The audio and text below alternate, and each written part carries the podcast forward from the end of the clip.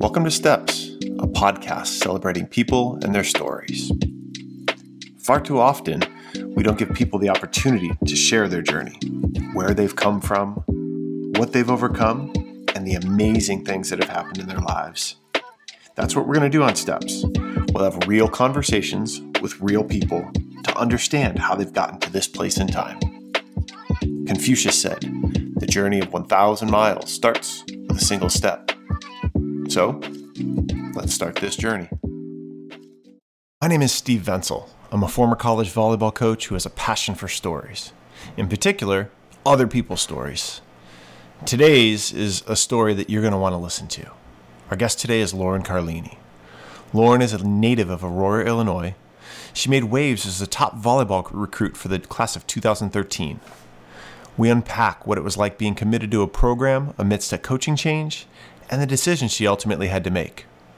She played collegiately at the University of Wisconsin and post graduation found her way into the pro volleyball scene and has played in Italy, Russia, and Turkey so far. As a member of USA Volleyball's women's national team, Lauren has had quite the success, bringing in three gold medals, two silver medals, and two bronze medals in international competition. The highest honor she received was Most Valuable Player and Best Setter in the 2018 Pan Am Cup tournament. Lauren shares with us her journey leading up to the Tokyo Olympics and the unexpected outcome for her and her quest for Olympic gold. There's so many different paths that we go down in this interview. I hope that you love every one of them. Now, let's get into the conversation with Lauren. Hello, my friend. How are you? I'm doing great. How are you? Ah, oh, you know what? I can't complain. Well, I can, but it doesn't it does no good. We're here in uh, in Portland, Oregon, in the middle of our winter, right? So it's mm. rainy, it's gross, it's all of the above, and then some. Um, how about for people that don't know where you're at, and you know, kind of, can you give an update? Let us know where you're at, and the where in the world is Lauren Carlini? Yeah, it's actually. Most people think I'm still in the United States. I was posting about the Badgers going to the Final Four, and everyone's like, "Are you going? Oh my god, I can't wait to see you there!" And I'm like, "I'm not even close, people." Um, so I am in Istanbul, Turkey, and playing my second professional team or season here, fifth overall, and very similar to Portland weather right now. Just a little rainy and gross, mid 50s. Um, but hey, making the most out of it, and uh, we've had a great first half of the season, and we actually have one more match until I get to go home for Christmas break. So I'm super excited. Uh, so, and it, for people that don't understand, right? Where you're you're playing pro, you're in Turkey, and you say you get to go home for Christmas, right? Like, oh yeah, me, you know, our other coaches, other people, like like, oh, we're gonna travel, we're gonna go home, we're gonna be home for a week or two, hang out with family, do this or this. That's not how it works for you, is it? Super rare that like we get first off any chance to really breathe more than three days free. Um, super lucky just here in Turkey because our league stops for middle to end of December uh, through beginning of January. So in this case, when I was in Italy and Russia, I did not get to go home for Christmas. Uh, we played on like 24 and 26. You know, like it, they did not care. Um, but in Turkey, I get to go home. I think on the 22nd, and I am fighting for six days at home right now, fighting for my life. Um, so hopefully they will give me the okay on that. But yeah, I mean, it's rare that we get to go home and celebrate with our families. So every hour we can get, like we utilize it. well, I mean, I'll be like, I appreciate you even taking time while you're there, right? Because obviously you, you've got such a schedule, you've got all these different things going on, and can you can you share like the pro like it's different for me, right? And I joked about this. I interviewed uh, Dusty a little while ago, and I joked about I've never been out of the country, right? Let alone to go work and do all of this stuff. Can you shed light on like the journey, the pro journey? Like, how'd you? Eh, we can go as far back as you want, getting into the pro mm-hmm. journey, but like you're in Turkey right now. How'd you land there? And you mentioned like you have to fight tooth and nail to get like days off. Like, I don't. I don't yep. I don't fully grasp. I know a lot of people don't fully grasp. Like it's not like, hey, I can just put in a I want this week off of work. it is wild. Um, it's so much different than college volleyball. College volleyball, you have tons of rules set by the NCAA in terms of um, hour limits per week and how much time you can actually be in the gym and meeting uh, together as a team because obviously you still have school and your education. um, and they try to prioritize prioritize that. Then you get into professional like leagues, and this is your job, like this is your livelihood, and so there are no limits to how much time you can have in the gym or do video sessions, um, and so it was actually kind of a weird dynamic when I entered professional volleyball. There was a lot more free time in the day than I had when I was in college, right? College, you're bouncing from weights in the morning, then you have to go to three classes, then you have to go to study hall, then you have afternoon practice, and then you have recovery, probably homework to do at night. So you always had something to do. I get into Scandicci, Italy, uh, right outside Florence, and I'm like, we have one practice today for two and a half hours. Like, what am I going to do with all this extra time? so there are a lot. There's a lot of times I just like sit and stare at a wall, and I'm like, I have to get a hobby immediately because this is not going to work. Um, so that was one huge difference getting into professional volleyball is trying to figure out how to utilize your free time and be a little bit more productive about it. Um, and then, yeah, like, what was the initial question? It was how did I get into professional volleyball? Yeah, or like, yeah, yeah, what's, what's kind of the lay of the land right now? Yeah. Um, yeah, I guess just like going back to free days, right? We, if we get one day a week, we are super lucky. Like we're pumped about that one single free day. Um, but again, we understand that what we're doing here is really freaking cool. Like we get to live overseas and immerse ourselves in a new culture. Um, if you're into it, learn a different language, try different foods, um, and we get paid to play a game. So, yes, it can get frustrating at times having to fight for these things like free days and free mornings, but in the end, you realize this is such a great experience that most people will never get to have and they have to pay to travel and all these extra things. So there is a lot of grateful moments that come along with it. Um, like with anything, there's positives and negatives. So tend to try to look on the bright side of things. Oh, and that's that's absolutely the way to do it. And again, like you you hit on a whole bunch of different things that was very intriguing for me, right? Like you can learn a different language, you pick up a mm-hmm. hobby out there. So like what languages have you learned or what languages have you dabbled in? Yeah, so Italy, they were one country where it, I would say it was very American esque in terms of you live here, you're going to learn our language. Like that's how it is. Yeah. Um, even if girls could speak English on my Italian teams, they did not. Like they were like, no, we're doing all of our practices in Italian. We're going to communicate in Italian. Period. So I can I can get by in Italian. Um, it's pretty easy for me to converse. Turkish, uh, I don't know anything. And I've been here for almost two full years. but it's so crazy just like the pressures put on you from one place to another. Italy, I felt that I had to learn language. Turkey, never once have I felt the pressure to be like, no, you have to learn Turkish because our coach is Italian. Um, all of our practices are conducted in English. Um, Mhm. So yeah, it's actually more on like the other girls, and uh, sometimes it's about the composition of the team and where everyone is from. But um, yeah, and don't even ask me about Russia. Literally nothing. I, I was just floating through space that season. I didn't even. I barely existed. Oh my goodness! So yeah, Russia was. So we've jumped. We've gone Italy. We've gone Russia. We've gone. China. So like, Yes, can yes. you tell what's the time? What's the time frame? Like when you started playing pro because Mhm. you graduated in what seventeen? 2017. Yeah, Yeah. 2017. Okay. So seventeen. So the, give us the timeline after that. Yes. First year overseas was in Scandicci, Italy, uh, which is about 15 minutes outside Florence. Second year, um, I went back to Italy, but a different team in Novara, uh, which is 45 minutes west of Milan. Third year, I went to Moscow, Russia, uh, and that is when COVID hit in that March of 2020. So that season ended early. And last season and this season, I've been with the same team, Turkish Airlines, uh, in Istanbul, Turkey. So yeah, that's my timeline thus far.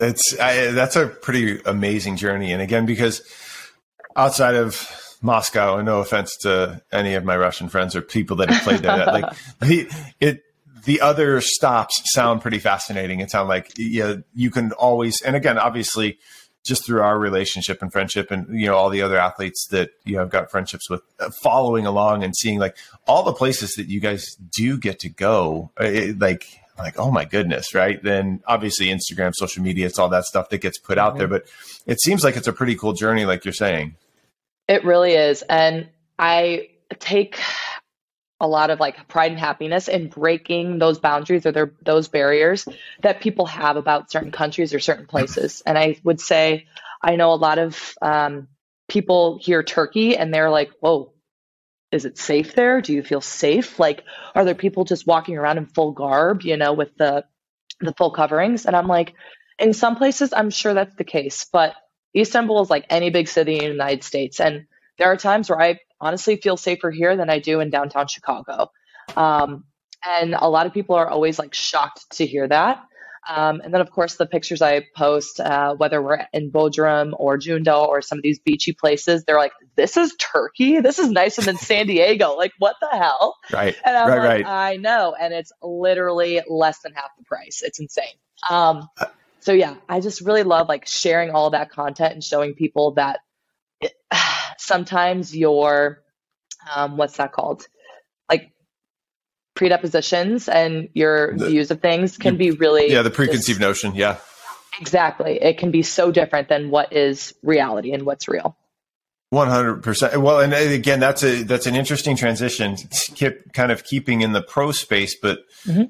You know, people have these preconceived notions. You hear pro athlete, you think millionaire, you think this, that, and like again, eh, here in the United States, right? We you think baseball, basketball, football. You think all those things. Mhm. Very different for volleyball, and I, I was wondering if you might be able to kind of shed some light on the journey for you to get into pro, like what that looks like. And again, you don't need to disclose like dollar amounts and stuff like that. But again, like contracts aren't multi, we're not talking multi-million dollar contracts. Like, so can you shed some light on like the pro journey, getting into it and some of the, like, I guess breaking down some of those barriers that people may think are there? Yeah, so I would say with professional volleyball, um, you still get paid pretty well, um, especially if you're on the national team. Uh, I think that's a really good like kind of asterisk to put in there. With the national team and being on the USA team, you do get a little bit of a boost, of a contract boost, um, and there's a few more. I guess like bells and whistles that go on top of it in terms of a transfer fee um, and us getting part of that transfer fee um, that's a certain percentage of our contract that we sign for. Um, a lot of people, I mean, we still have agents that we work with. Um, luckily, they actually don't take cuts directly from the athletes, they take it from the clubs that are paying for it. Um, and yeah, they're the ones who really just negotiate all the contracts for you. Um, these can be flights for you and your family, actual money, uh, bonuses, and all, again, just like the little things in case you're injured. Um, so they go through that and help through that process. Luckily, we don't have to deal with that directly. We're the ones that just sign on the dotted line. Um, Mhm. But no, of course, people hear professional athletes, and even I was talking with one of our Turkish girls, and their football, soccer players get paid Yeah. a lot of money here. And then I told her what some quarterbacks get paid in the United States, and she's like, "Dear, like how?" can someone one single person get paid you know 400 million dollars over a span of six years Yep. and i'm like you got me. Like it's it's absolutely insane because we're not even making pennies compared to that. Um of course that's sponsorships and that those are you know the quarterbacks of franchise quarterbacks. So it's very different. But Yeah. i would say um it's still very cool. It's a great experience to have but um, you have to be really smart with your money still and put a lot away and um, just be really safe about it because you can't survive on the contracts that we're making for the rest of your life. You can be comfortable for a long time. Um, but yeah, like anyone else, you just have to be smart and save your money. So what is what does life after volleyball look like? And we'll obviously circle back around, but this is the perfect. Yeah. Like, I mean, again, your your degree, right? You know, you get you get your certificate in entrepreneurship. You know, Mhm. retail consumer behavior. Like, if you, volleyball ended tomorrow, what would you do? First, I would take a long vacation. Okay, I would go all the places. I, I haven't hit any of the cool places like Amsterdam, Prague. I'm gonna hit all those places first. Then, once I actually am running out of money, um, I honestly don't know, Steve. Oh, of course, you're gonna hit me with this question. I've I've pondered it and I've kind of been back and forth. I really Yeah. do like this entrepreneurial spirit that a lot of people have. Though I don't think I personally have it, I really love hearing other people's stories and hearing what other people are passionate about. Um, so I've like thrown this idea around about passion projects and finding people who maybe and this can be something like small business owners. Like I try and shop small, even around the holidays, and get gifts and support these um, entrepreneurs because I think what they're doing is really cool. They're doing what they're passionate about, um, and they're sharing it with everyone. So, getting into small businesses, getting into entrepreneurship, though maybe not directly for myself, um, or working with a brand with um, I don't know, brand imaging, something to elevate a brand. Again, maybe starting mm-hmm. with a small business. That would be my first initial thing. Um, don't even ask about coaching. I'm not doing it. I don't want to do it. I'm not interested in it. I don't have the patience for it. Okay. I simply don't. Um, it's, yeah, so yeah that's a, it probably, takes a special person. it's for sure. Uh, I don't have that patience. And I know a lot of people have asked if I would be like a color commentator or a broadcaster. And I have also entertained that idea, but I don't think I'm good enough with my words or quick enough. Um, though it would be really challenging and it could be fun. So I might dabble in that a little bit after volleyball as well.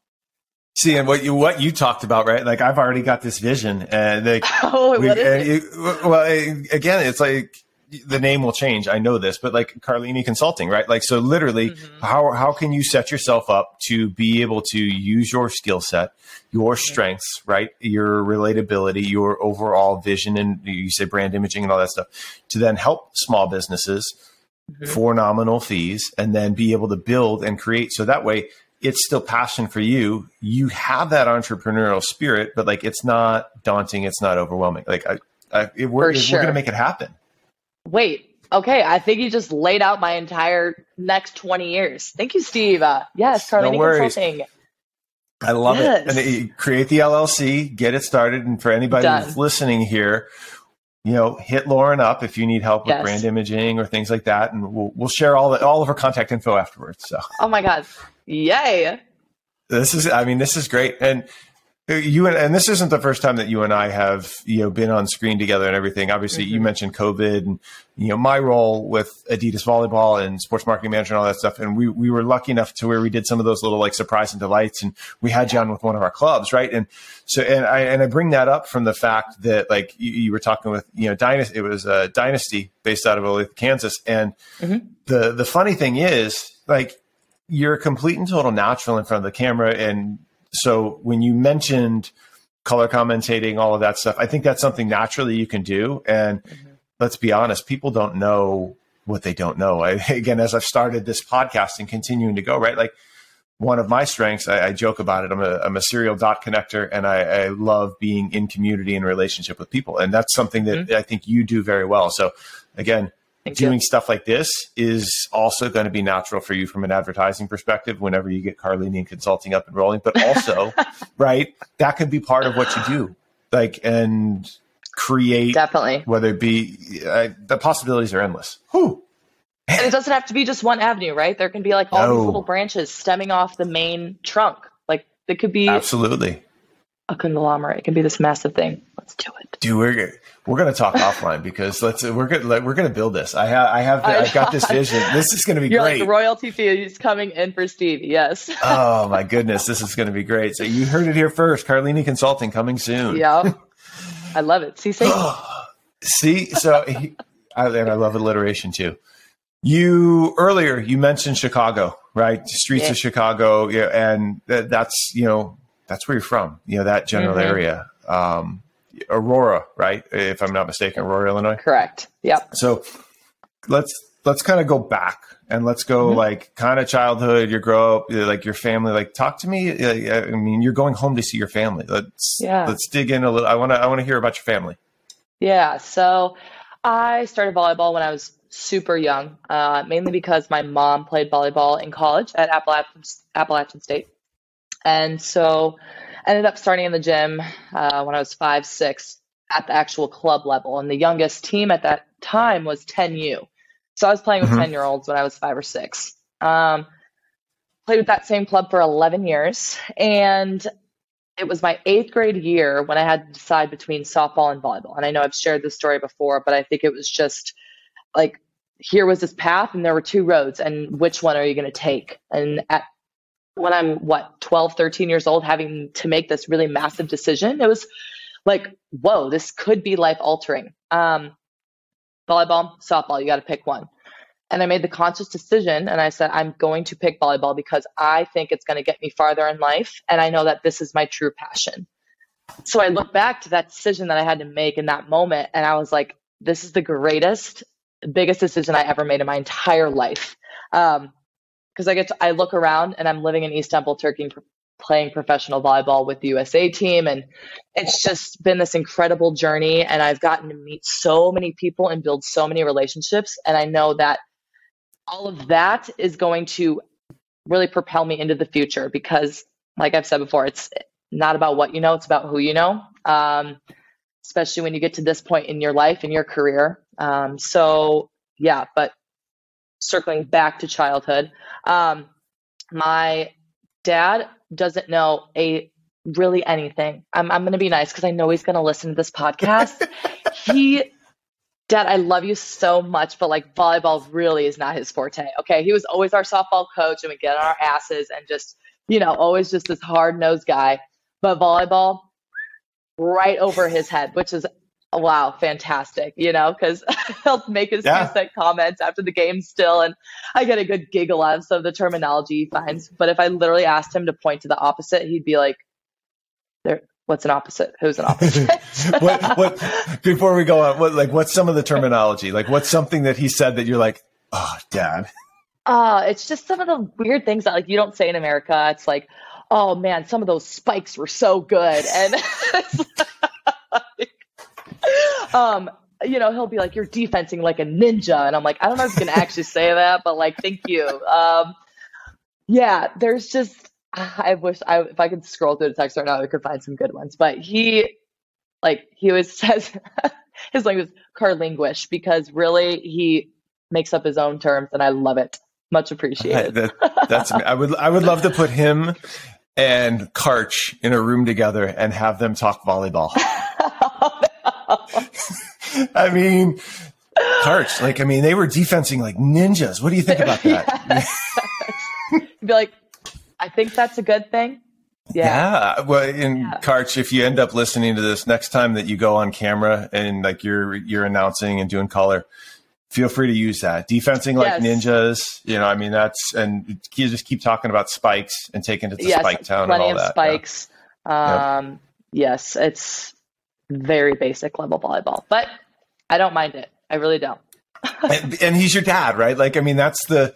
Of course. Uh, like, I'm a father, right? I've got a five year old daughter, a two and a half year old son, right? If my daughter wants to play volleyball, which we hope that she does, but if she doesn't, mm-hmm. great, she gets to choose. But like, as a dad, like, you're gonna, like, I know, and I know I can't speak for him, but I can speak for other dads that I've talked, like, you're going to support unconditionally. And it's, it's the quirkiness, it's all of that stuff that's, completely amazing and then it makes you uniquely dad. And just like you said, the unwavering support and um, our one of our matches was 1 p.m. here, um, and they are nine hours behind us. So he asked the day before, "Hey kid, what's your what's your game time tomorrow?" And I said, "Unfortunately, 4 a.m. for you guys." And he's like, "No problem, kiddo." And both mm-hmm. of them, my mom and my dad, are up at all hours of the day. It doesn't matter when my match is, they are up, they're watching it and they're supporting and it just it makes me feel really good knowing that my support system at home is just they're rock solid and they're always going to be in my corner no matter what. I can't wait for them to hear that because yeah. again, my experience, and I think I've shared with you, like I I lost my mom. It's been 20 years ago, right? But like those the moments like there are times where I wish I could go back and say some of those things. So like I, yeah. this is an opportunity for like anybody that's listening, right? Mm-hmm. Pause the podcast and throw a text, throw a throw a call, do something to the so somebody that maybe you haven't done done said something to in a while, right? And because yep. we know tomorrow isn't promised, and uh, one thing that you and I have in common is you've got within your family, particularly your dad and I believe your brother, firefighters. Mm-hmm. Yeah. Yeah. So, and again, both, I've got um, both of my brothers are firefighters and in the fire mm-hmm. service. So, like, again, as daunting as it can be, right? Like, tomorrow isn't promised for any of us, let alone these people that are out there saving lives, doing everything that they can. So that's that that to me is very powerful, and I I appreciate you saying that for to him, and I I hope that he takes that yeah. in too. Oh my gosh, she's probably going to record this, send it to me, and be like, "I love you, kid." I love it. but it's love great. It. It's great. Oh, so we talked club, we talked fork in the road. Okay, you Yeah. need to decide. I've got different thoughts on that. Obviously, it's worked out for you, but I, I think a lot of people out there think you know we force specialization early, partic- particularly within the sport of volleyball, but even across. Mm-hmm.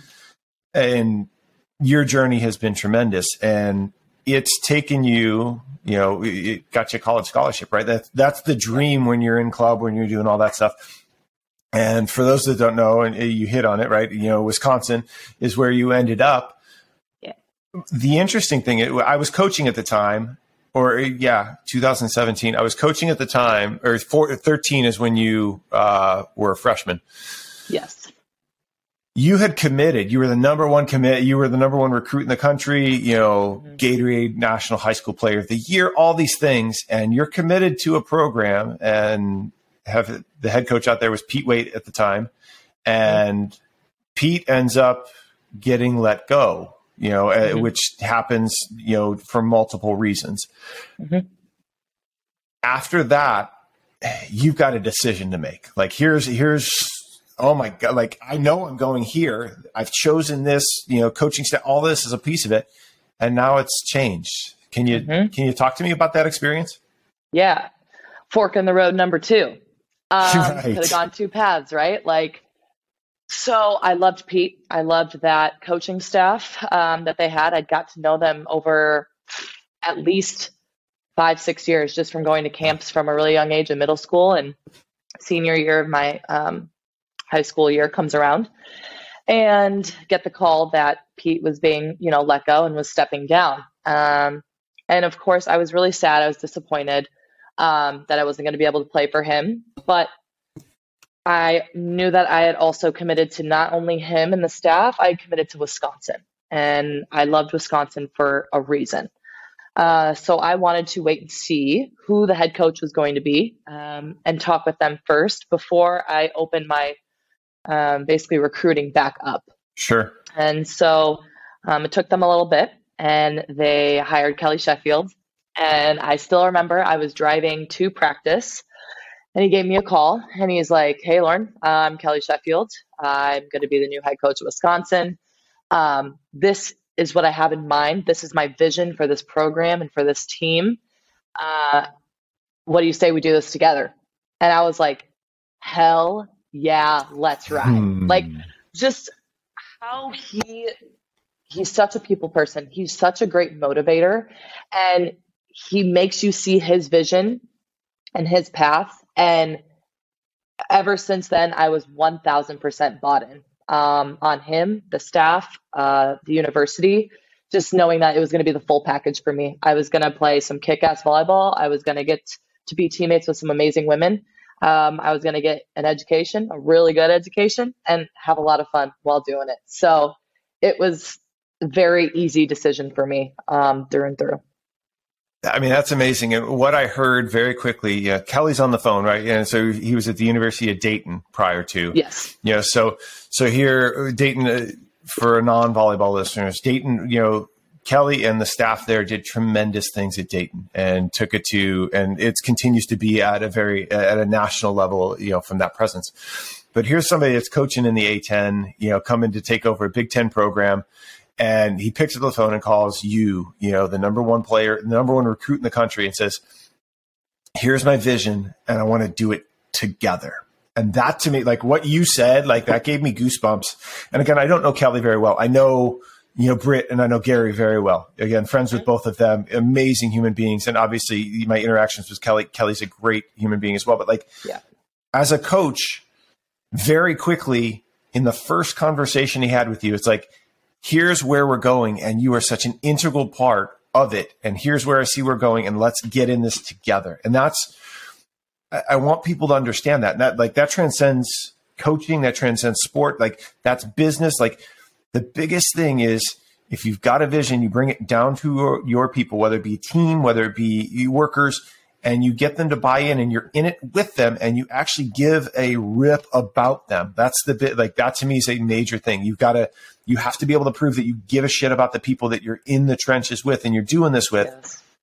That's where you have success. And you mentioned, you know, they're in the final four, right? Like that's mm-hmm. I mean, from 2013 to now, like the program that has been built off of that, you mm-hmm. obviously had a major piece to do. So like I want to tip my cap to you for yeah. going in and doing what you did and by like doing the buy-in because again having been on that coach's side like that's a tough conversation that he had to have and a tough call and he doesn't know which way it's going to go and then here you are you start laying the foundation with him and the team and the staff for where they're mm-hmm. at right now so like kudos like you thank you thanks. Yeah it's about he had to go and sell his vision right? He had to go and sell himself and what he believed in.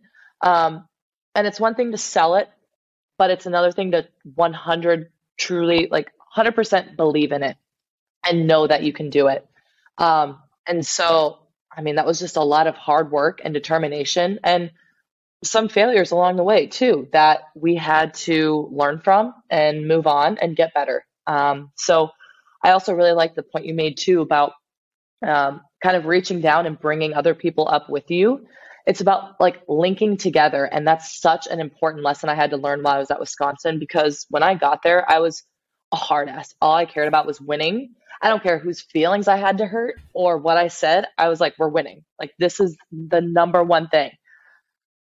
And that's all great and dandy but if the people around you don't think that you care about them they're not going to want to play with you or for you mm-hmm. um, so i had to get basically comfortable being uncomfortable and reaching out to people and understanding and having a little bit more empathy. Um, and I think it's really, it was a hard lesson and it was tough for me to step out of myself, my natural, I don't know, personality uh, to do that. But I think it's really paid off over the years. And even now, I find myself in situations where I'm like, I need to go and just get coffee with them and understand and talk to them and be cool with them outside the court because we're all human beings. We all have a lot of shit going on. Um, and getting to know people off the court is equally as important um, when it gets when it's time to get back on the court together. Was there a moment that like was like that aha moment for you? Right again, so and we'll go a couple different ways, but like you, you, said you come in, you're a hard ass, you've got this, this, and this, but you realized quickly, right? Was there something that stood out that you're like, oh, sh- okay, I this is I need to change. Um, I would say one of the main things. So one of my best friends to this day, Haleigh Nelson, she, we came in together, same recruiting class. Um, I'm gonna be honest, I didn't give her the time of day when we first came in together. I was like, listen, I know what we need to do. Like leadership, this is my spot um, in terms of like, I'm going to be the one screaming, yelling, getting on people. Haleigh went about it the complete different way. She's one of those people who she's a total empath and she loves human interaction. She loves making people laugh and being silly and goofy. And when I saw that and saw people responding positively to that and negatively towards statements I was making or things I was saying, that was kind of my moment where I was like, I need to be more like Haleigh. Okay. That's Haleigh's thing, right? Like she's going to do that. That is 100% within her personality um, and authentic to her. But where can I take a little bit of that and kind of, I guess, soften my edges per se? so, yeah. And, yeah. And again, that's not, that's not an easy task, right? Because again, because no. you said like, that's authentic to her. And in the next mm-hmm. breath, like through the relationship you and I built, like the authentic thing for you is right that you are very passionate. You've got all these th- like all of this stuff, and when you say soften the edges, like you were just, in my opinion, living the life that you thought that you were supposed to do. Right? Like you've got these goals, you've got this vision, I and mean, you've talked about that multiple times. Right? Hey, yeah. this is play on the national team, with all this stuff, and so you've created i don't want to say created but you've lived this persona and then you get into this environment where it's like oh okay and like i like relating it back to like even just real life or you know a working environment or somebody or even like a coaching staff right like kelly britt and gary are all very different individuals right yes. but and I gear, and I'd be willing to bet, and you can shed some light on it if they evolve because they they worked together before they had gotten to Wisconsin. But like, I'm sure that there are things that Britt challenges Kelly with, and you know, and Kelly evolves as a human being, and like same thing with Gary. So like, was there? Did you see that kind of a, an evolution in the staff and in the, in the team as well as that kind of grew? Yeah, and I think one, I would say we would not be anywhere close to as successful as we are now if we had a staff or a team that was all robots and we all thought the yeah. same and we no one challenged anyone you're not going to get anywhere with this type of thinking you need people who are going to see things a little bit differently and think outside the box um, so i think that's step one in any organization team whatever it may be you have to have these out of the box thinkers mm-hmm. um, and be willing to say i disagree um, and have people willing to hear that disagreement and be okay with it. Um, and so it was actually really cool when I came in. We do, I think they still do it to this day. Actually, every year they do the disc test, uh, yeah, yeah, yeah. basically a yeah personality. And I, as a setter, took a lot of pride in learning other people um, and how to interact with them and how to best, I don't know, I guess get the most out of them um, when you're playing. So it was really cool. It's not manipulation. It's literally just learning how they interact and how best to make them work with you and work together. Um, what makes mm-hmm. them tick. So you were you were a high D, weren't you? Oh yeah. Are you shocked? Yeah, a super. No, not super not at all. No. Yeah, and again, um, I'm sure. Hey, I'm sure Haleigh, like uh, her and I, were both we're both very high eyes. I know, like oh, I mean, I was off like the off the chart. Yeah. So yeah. And then S, I think is like poker face. I have none of that. Yeah, it's I. I'm thinking something or I'm saying something. It's gonna. It's 100 percent what I'm thinking. Like you yep. can see it all. Um. So yeah, just little things like that. I thought was again really valuable and transcends volleyball. Um. It, it helps you grow and make connections and really skills that are going to take you far beyond the sport. 100 percent. And yeah it's in, you had a really cool journey at Wisconsin, right? I mean, again, mm-hmm. you, you received you know a lot of accolades, and uh, again from the outside, you know, you guys are building a program. You had success. What's the uh, the furthest that you guys made it in the tournament? My first year, we went to the national championship. We lost to that's right state in the finals. Yeah, that's right.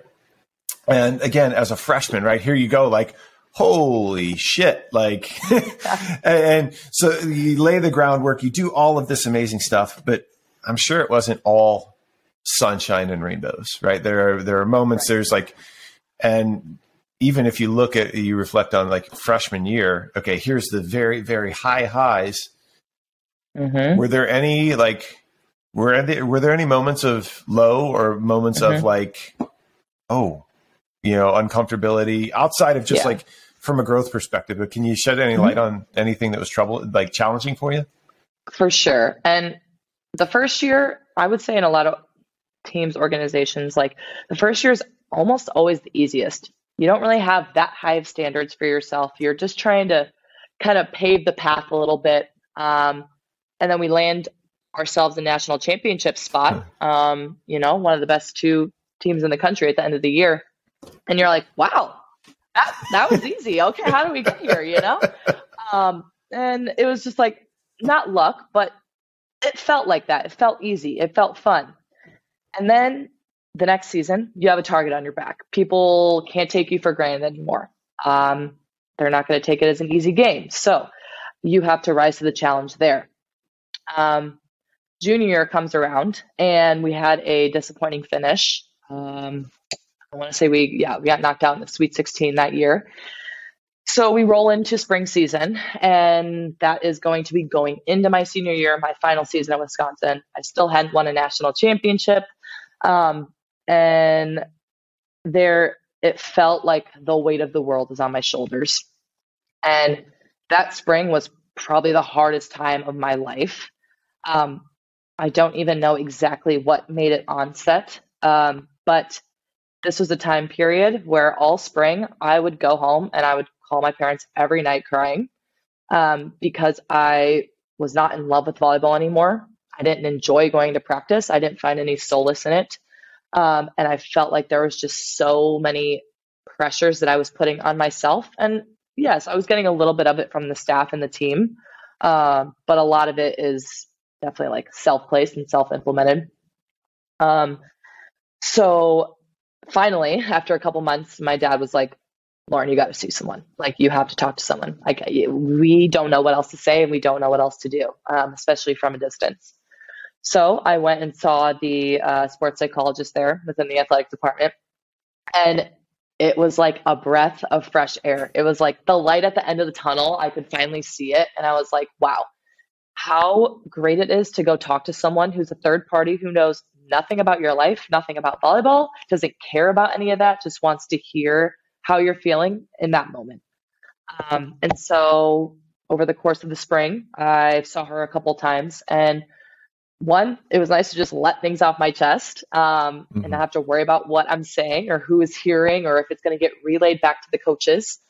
Um, and also get some tactics in terms of how to deal with this pressure um, and how to just let some of it go. Uh, so I finally worked my way out of that one. And by the time summer came around, I was pumped. I was excited to play volleyball again. And I know people deal with this battle for a lot longer than what I did, but um, it, it I don't know, it makes me empathetic towards people who are feeling that and feeling that heaviness in their chest um, and the weight of the world on your shoulders because it's not easy. And um, that was like another aha, big lesson moment for me. I've always been so independent, but at that point, I needed to reach reach out and ask for help, and I needed a helping hand, um, and someone was there to give it to me. So forever I'd always been preaching independence, independence, your thing. Like you can do this yourself.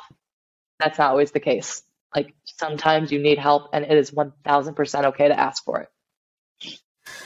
Uh, that's that's huge coming from somebody of like your caliber and breadth and just because you know I'll rewind and then we'll come back around. But you talked about you know again the, the perception of you right? Like here's this here's this hard ass the the leader the person that has it all together right? And then everybody and again we're coming out of we're in the middle of you know 20 months of a pandemic and people mm-hmm. having to sit with themselves their thoughts and all this stuff. And so you know again and I, I shared this on previous episodes but like i mean again i went through a dark time like to where it's like okay i need to figure this out and i need to talk to somebody currently mm-hmm. in therapy and it's an amazing thing. But mm-hmm. what I mm-hmm. want to like, was that a hard thing for you to sit and uh, I, I don't want to say, yeah, admit, and then also to then take that step?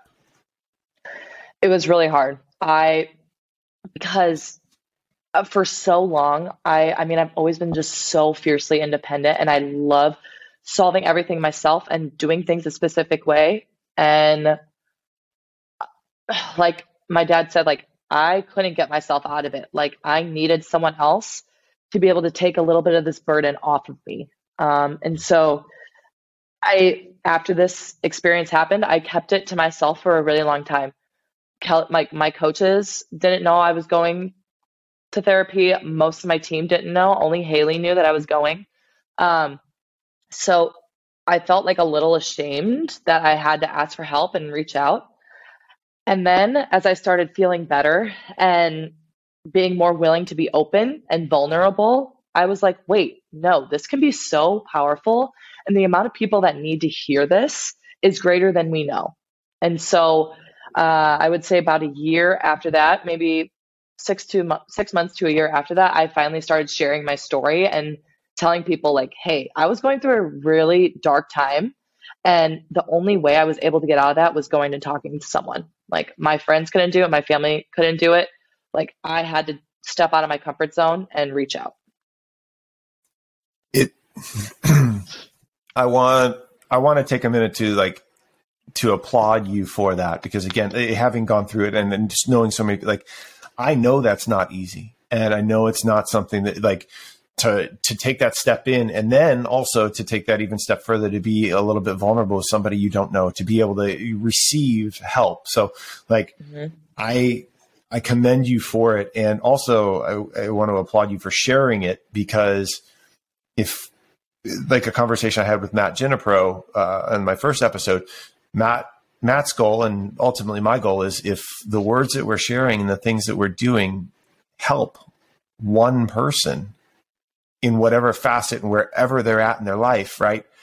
Then it's a success. So like I thank you for saying that. And I hope that anybody that's listening can sit and understand, right? Like, this isn't the common theme of the podcast. I'm not sitting trying to talk, uh, like, I'm not reaching out to people and trying to find, hey, are you in therapy? Great, let's yeah. talk. No, but, but there's, there's something about it, right? And as it evolves, it becomes, I think it becomes more normal. And to your point, people are more comfortable sharing it because if it can help one person and if it can shed light on a situation, it's absolutely worth it. And what, what I find very interesting is it was your dad that said, Lauren, we can't help you. You need to go. And again, I, I go to the dad side of things, but I also go from the fire service side of things. And again, I know that like that those are some of the people that deal with some of the the most difficult things in the entire world and have to deal with PTSD and things like that. So for I applaud him for kind of paying attention to those signs because again that's stuff that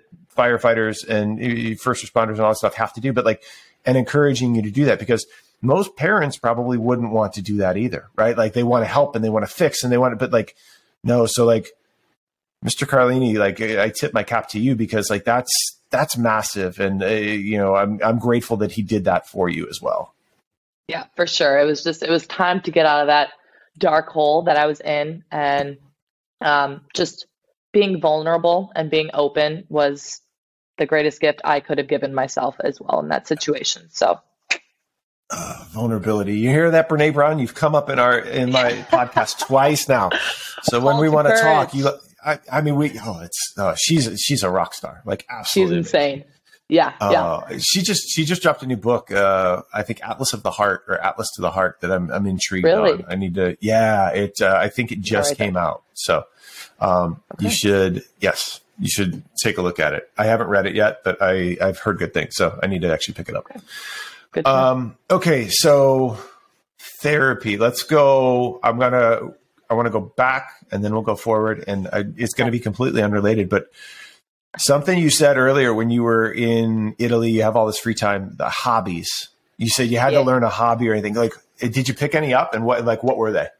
Yeah, I would say at the beginning of my, I would say both years in Italy. So for about two years, I was super into journaling and reading. Um, anything with words, right? So writing down my own thoughts. Um, because my first year overseas, I slipped into a similar path that I was in my junior year and just had I don't know, it felt like dark times. I was on my own for the first time, like really on my own in a foreign country, yeah. Yeah. learning how to deal with that. Um, I was not super friendly with people. I didn't go out of my comfort zone to like go out with people and explore as much as I should have. Um, so I really got into journaling and writing down my thoughts and, um, you know, just things like that in general. Uh, always been a big reader. Uh, so I started this like bookstagram thing on my Instagram. I really need to get back into it because I do thoroughly enjoy reading uh, as just first off education. And yeah. um, I'm a big fan of really anything military. I love Navy SEALs, military. Uh, Are you big? If you if you listened to or read anything by Jocko Jocko Willink? Of course, of course. Okay, yeah. just I, I, again when you said military and everything, like Jocko oh, yeah. is extreme ownership, and I mean, uh, so I totally derailed it. But go ahead, keep going. Oh yeah, nope, all good. Uh, so yeah, I've read like all of his things, listened to a few podcasts. Um, my third year, I was really into podcasts. I a lot of like true crime things. I don't know these girls that like go through unsolved crimes. Yeah, I uh, listen to that, and now, mm, okay, even though it's been COVID, I've been going out and doing a lot of things, exploring, finding coffee shops, um, mm-hmm. do a lot of shopping here, and then of course the usual Netflix filling in the spaces. So nothing like super substantial, but I would say journaling, reading, watching Netflix, and then finding new places to go and explore. Okay, so off of those, Give me two or three book recommendations for for our listeners. Oh man. Okay. Uh it's the first to come to mind. It doesn't there's no pressure on this. It's yeah. literally like Lone Survivor is amazing. Um, okay. Lone Survivor, that's a, a military book. Uh, let's see. The Tattooist of Auschwitz, incredible. Um, and the third great book. I'll try to think of like a good motivational one because I like to throw those in every once in a while. Um, oh my God, what's the name of his book? Okay, super crazy that guy who does all of like the marathons. He was in the military before. Oh my God. Oh, uh, David Goggins. David Goggins, his book also. I uh, can't which, even believe the uh, stories he tells is real. What was it? Was it? Is it can't uh, can't hurt me? Can't hurt it? me. Well done. Go. Yes, those are three. All right. So, and I'll, I'll, link those in the like in the description in the show notes, so that way everybody knows a couple of Lauren's yeah. favorites. Um, those are good. So we did books. We talked true crime, uh, true crime podcasts, mm-hmm. and then oh Netflix. What are you What are you oh, binging yeah. right now? or what's a couple favorites? Uh, let's see. I Trial by Media has been really interesting, actually. Uh, okay. Long story short, they're just about really unorthodox trials um, that obviously go to court and are influenced by um, all forms of media. And basically, the how it ends up is usually not how it would have verdicts would have been given out if there was not media. Uh, so trial by media. I just started selling Tampa because I love selling Sunset. I love real estate and like learning all yeah. about it um, and also the drama behind it. So the first one for selling Tampa came out. All and right. All of the cheesy Christmas movies that I can find because it's that time of year. We yeah we we watched Corey was watching one the other the other night that I kind of got into. I forget which one it was, but it was about the uh, it was a holiday one. The girl got catfished and went to. Um, oh yes. They went. Oh, what's oh, it called? I, don't know, but it was on because I was working on like some podcast edits and stuff like that, and I had the laptop, and I'm like, "Wait, what is this?" So we, she watched that too. Yeah, it's with Nina Dobrev, I think, or something like that. Yeah, yeah, yeah. Yeah, they're all the same, really. They all do end oh, yeah, it's shocking. correct. Hey, have you watched? Uh, and again, having you being for traveling foreign and all of that stuff, uh, did you watch uh, the series, uh, the F one series, um, chasing?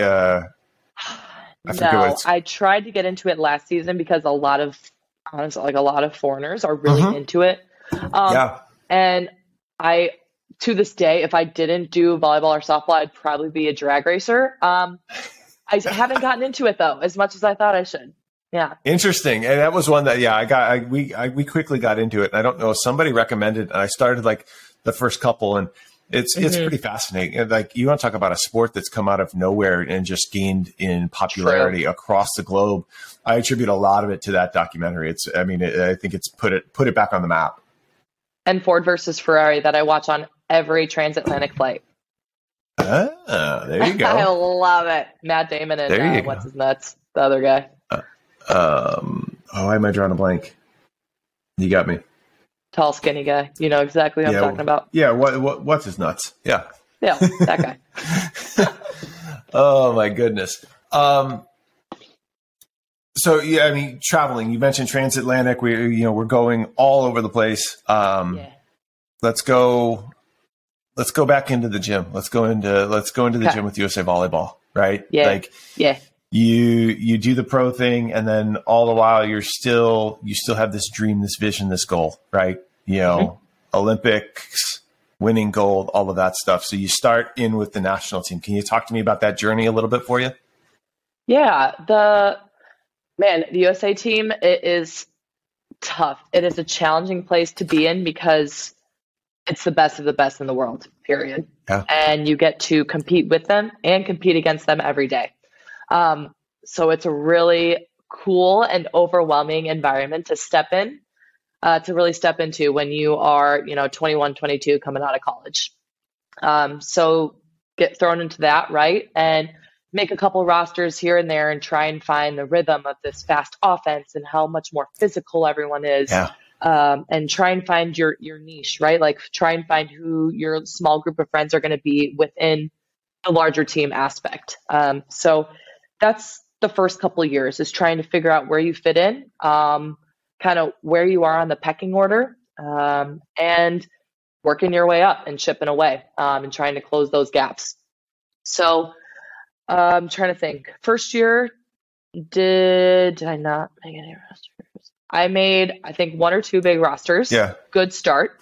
Um, second year, I come back uh, after my year in Scandicci and did not have a good summer with USA. And I think that's one of the crazy things that people don't really realize is it's not a consistent thing. If you are not up to par and you're not where you should be, they are not going to take you on these rosters and these big tournaments like World Cup and World Championships. Um, they have to make those hard decisions.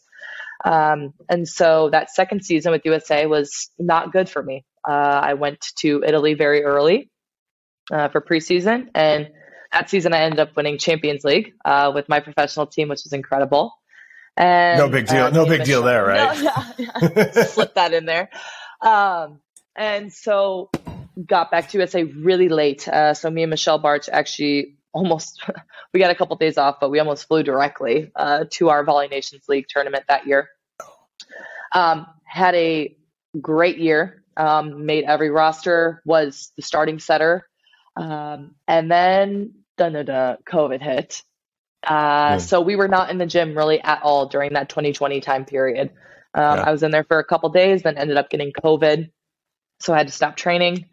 Um, and honestly, all through that, I felt pretty good. I still felt pretty positive. I know that I hadn't had a great season in Moscow, mm-hmm. um, mm-hmm. but I still felt confident in my abilities and um, how I was connecting with the girls. And I think a really big thing that we did for ourselves was say, we need someone to come in and consult us and basically be like our hype man. So we had a great, great, great, amazing, wonderful human, Sue Enquist, come in during COVID time. Um, and she, I mean, she really righted the ship for us. I mean, righted the ship. That sounded really bad. I swear that's what I said. um, and so, so she was incredible. Just being a team builder and building this culture that we hadn't had before. Um, we were doing Zoom meetings all the time uh, mm-hmm. happy hours on Zoom meetings, and just doing as much as we possibly could come from afar because we knew we had the talent, but we hadn't utilized it like we should have. Mm-hmm. So coming into 2021 now, um, had a good season in Turkey, and I felt pretty good coming into the USA gym. Um, I knew that the gaps had been closed in terms of setters, um, and it was going to be it was going to be tight. It was going to be a good competition. Um, so a couple weeks of training, they were okay. Uh, I didn't feel particularly great about it, but they were okay. Um, and then going to VNL and just didn't had didn't have a very good feeling. Uh, unfortunately, we were in a bubble for six weeks, yeah. and within that time frame, we had to find out uh, pretty much your fate. Are you going to be on the roster of 12 for the Olympics, or are you not? Um, and I would say that was another one of the hardest times of my life was being in that bubble and finding out how we had to find out um, and trying to process and deal with all of those emotions while you were thousands of miles away from your family and your support system. So uh, that that was really hard. Um, and then having to go after and continue training with them as we sent them off to the Olympics. So mm-hmm. a lot of character building this past year. yeah, I can imagine. And we'll rewind and you said like one of the hardest mm-hmm. times was receiving that. And again, obviously being close with y'all when you were over there and all that stuff and communication. It was a roster, what, like 16? Is that what it was? It was in for VNL or it was it 18? Was, I want to say it was like it was between 18 and tw- no, it was 18. 20. 18. Yes, yeah, because okay. six got cut. Yeah. So here's this, and obviously you you know as you meant you weren't alone, but like when you, I guess I want to go back to that moment, not to mm-hmm. to relive it, but just to kind of understand it, right? And mm-hmm. like how did how did it go down? And again, you, you you can divulge as much information as you want. And again, I, I know the coaching staff and all that stuff. So by no means is this an opportunity. I'm we're not throwing anybody under the bus. I want people to understand, you know, from one of the highest players, you know, highest, the best setters across the globe and all that stuff.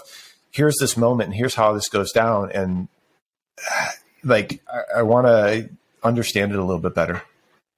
Yeah. So I, so basically you could decide whether you wanted to have an in person, uh, yes or no, or yeah. if you wanted it via email for me, I didn't have a great feeling because uh, this was week two. We had just finished, and they kind of made an impromptu, I don't know, time, and they were like, "Hey, we know already. Like, we're not going to drag this out and make this harder for everyone. We're just going to do this tomorrow." So, I didn't have a great feeling. Uh, so I decided to take it in the way that I knew I was going to be able to handle it best. And so I decided to find out via email. Mm-hmm. And email came through, and I saw that my initials were not on the roster of 12. Uh, so, of course, took a second and just cried. I was beyond upset. Uh, and then I called my family, and it's almost it's almost harder for me to see my family upset like that because I know I, I was in control of it, right? And I feel like I also let them down because they've been along this journey with me as well. And they have sacrificed so much time and money and effort and can't even begin to explain how much they've sacrificed to try and put me in the best position possible. Um, so of course my one of my initial reactions was like, fuck, like I let down my entire family too. Like all the people that have supported me, I let them down. And that's a heavy burden to put on yourself. Um, so yeah, it was really upsetting for me to see them equally as sad and heartbroken that I didn't, you know, achieve my my dream and my goal that I'd set since I was in sixth, seventh grade. Um, and so I talked to them, and when the roster got announced, we actually had an hour of time where it was like blackout time. So no one communicated with each other. Um, it was just like let everyone process how they need to process. And if people want to reach out, they can reach out. So it was very, mm-hmm. for the situation we were in, that was the best way I think they could have done it. Um, just give everyone time to process and do it on their own time. Um, so yeah, it was just, it was really hard and it was heartbreaking. Um, and honestly, like in that moment, I didn't really see a light at the end of the tunnel. It was just like, this sucks so bad. Like, this is the hardest thing ever. I, I like, I feel the energy. Like, I feel like I feel for you as you're talking through this, right? Because this is like, it's obviously something that was very emotional and like challenging and, one thing you said, and we're going to come back to the no light at the end of the tunnel, but one thing you said that st- sticks with me as you were talking about with your parents and all that stuff, you said you were in control of it. And I, I love that you say that. And I'm going to, I want to challenge you at least a little bit because mm-hmm. you're only in control of yourself. And it's what this is, this is my coach hat, right? Like you're in control of yourself. And, if you can walk away sitting and saying, look, I gave, I busted my ass and I gave my 100% and I did everything that I freaking could. And this is still the result, right? Mm-hmm. Then you controlled everything that you could, right? Because again, Karch and Aaron and, you know, and Tama and Luca and all like that crew, obviously they like, their goal is to go out and they wanted they, the goal was to win gold. Obviously, we, we found out. Spoiler alert: that's what happened, right? so they put they put they put together the roster that that did that. Now, mm-hmm. I, would be willing to bet that you and the other six people, and then uh, the other the total of eighteen that were down on that final roster, literally did everything within your power. So, I I want to. And you may not still harbor those feelings, but I want to like applaud you for giving your 100% because again, you yeah. you literally left it all out there, and I know that about you just through our conversations and our interactions. So, like I understand why you felt that way, and I also want to applaud you for doing everything that you could and understanding understand that some things are out of our control too. One thousand percent, and I really like the way you worded that because I truly, I even said this to my family and everyone that was asking about it too. I said, I I gave everything I possibly could, I gave 100% every day. Everyone knows how passionate I am about my team and this sport. And I don't have any regrets. Like, I did not leave anything out there. Um, the cards just did not fall my way this time. And mm-hmm. um, it's not fun to sit in. And mm-hmm. the really great part is that I get to stand up and I get to continue trying and moving forward, um, challenging myself. And of course, you know, that roster of 12, there's going to be some girls that leave and a lot of the core group will stay. And so it's about getting back in the gym, doing, again, giving 1000% um, because I don't want to have any regrets at the end of 2024 thinking, wow, maybe I could have done something different. Maybe I could have done something more. I don't ever want to have that feeling really in any aspect of my life. And that's that's the way to live. And again, that's a that's a great transition because you talked about not seeing a light at the end of the tunnel, but here you are. You just mm-hmm. you sat and talked about 2024. So yeah. is like, what's the future? Yeah, I mean, it? it took some. Yeah, for me, it it took some time to I don't know, kind of come back to terms with myself. Um, and honestly, I know myself and I know that that's not how I want to end. That's not how I want, that's not how my story is supposed to end. Mm-hmm. And if it's up to me, I want to go through 2024 with Team USA.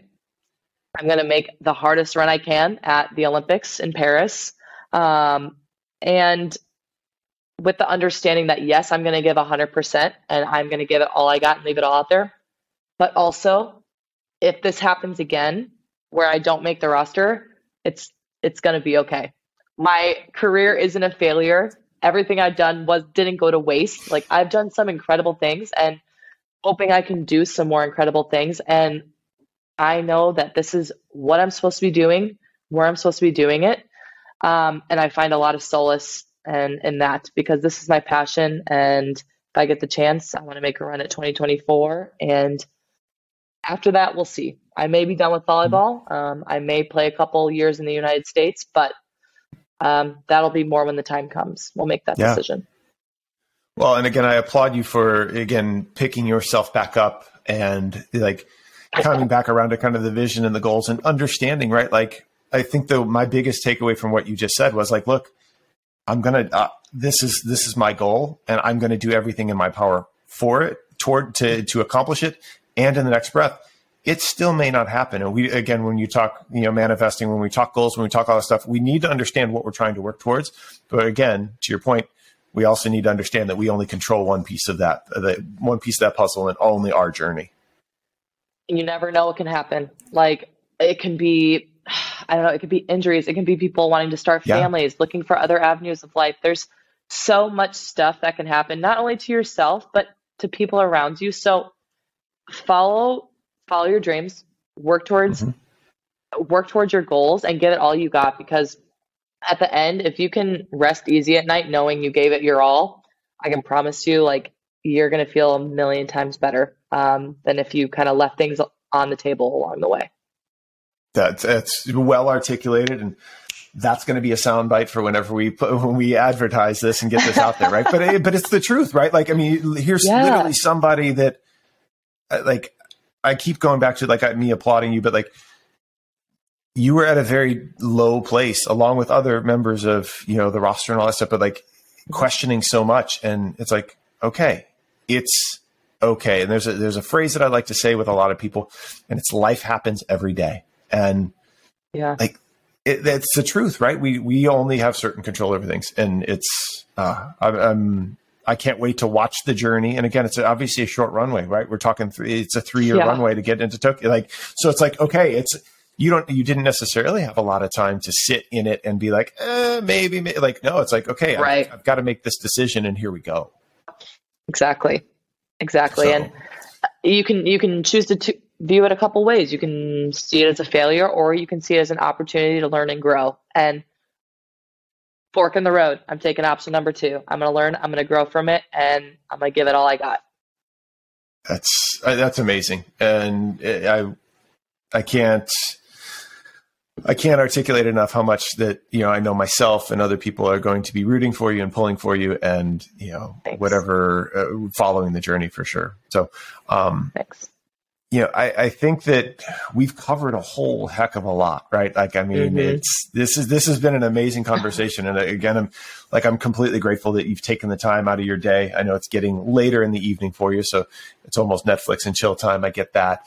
Um, Seriously, I know, right? Um, but I want to. I'm going to ask one question, but before I do that, I want to. I like to try to wrap in showing a little bit of gratitude. And again, I know that you and I have had a relationship over the past several years by virtue of you know the the real time job, the real job for me, and then also you. But like I want, I really want to like look you square in the eye and you know thank you for coming on here and sharing your story with with individuals. That's like that's the whole premise of steps and what I'm trying to bring to life. Everybody has a story and it's unique to them, and I I applaud you and I'm grateful that you you've shared some of it and I know that this is going to go ahead and help more than one person whether it be the the youth volleyball player that stumbles across across this because their coach or mom or dad sent it along or maybe somebody trying to go pro or anything along the lines but like I applaud you and I'm grateful for your vulnerability because I know that some of the stuff that we talked about isn't easy to do and it's I I'm glad that this. I, I, hope this was a safe space for you to share it. I am grateful that you did. Yeah. No. Thank you so much for having me on. Really, like I've appreciated you over the years and just your friendship and your um, your help throughout the years. And I think with this, what you're doing here and letting people share their stories and kind of dig down deep um, is, gosh, like you said, just really going to help as many people as possible for whoever needs to hear it. And uh, I'm just, I'm excited and I hope this helps people and I hope this inspires and motivates people to really just keep going because I know we've all had a really hard couple years. Um, and like I keep saying, there's this light at the end of the tunnel and keep working towards it and keep searching for it. Um, you know, life is what you make it. So let's make the most out of it. I love it. I love it. So where can where can our listeners where can they connect you or find you? What's the best way to uh, kind of follow Lauren's journey? Yeah, um, I would say Instagram or Twitter. Both of them are at Lauren Carlini. Uh, super easy, and yeah, you're just going to see a little bit of my life, my travels, and a lot of volleyball stuff. Love and it. Carlini well, Consulting again, in the future. Carlini Consulting. We're, go- we're going to have an offline yeah. conversation about that. Um, I'll link all, I'll link all of those in the show notes. But, uh, so in closing, in, in, in wrap, right, I want to put a nice big, it's the holiday season. I want to put a bow on it and I'm going to yeah. ask you a question and it's going to bring everything together. And my question for you to finish our finish episode, I think this is going to be episode three that I'll launch. It'll probably be in right after January, but to put a bow on it, who is Lauren Carlini? Who is Lauren Carlini? I am a passionate, driven, hard work, working woman. Boom.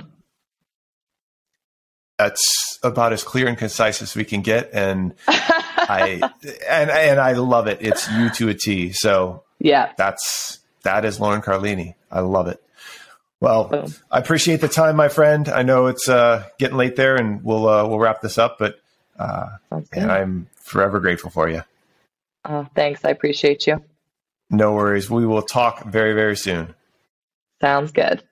I can't thank Lauren enough for her vulnerability, willingness to share, and most importantly, her real conversation. I hope that each and every one of you took at least one thing from this episode. For me, some of the quick takeaways revolve around the fact that we can't always rely on our closest friends and family members when we're in dark places. That creating an environment where people know you care about them is crucial for success. And that athletes are more than just athletes, they're people first. What were your takeaways? What were you left with? Let me know over on my Instagram at Steve Vencl, S T E V E V E N C L, on the post for this episode. Additionally, Please share this with someone who may benefit from hearing these words. That's what it's about sharing people's stories and understanding how to keep moving forward. Thanks for listening. Please like, subscribe, and comment. And until next time, keep moving forward, even if it is just one small step at a time.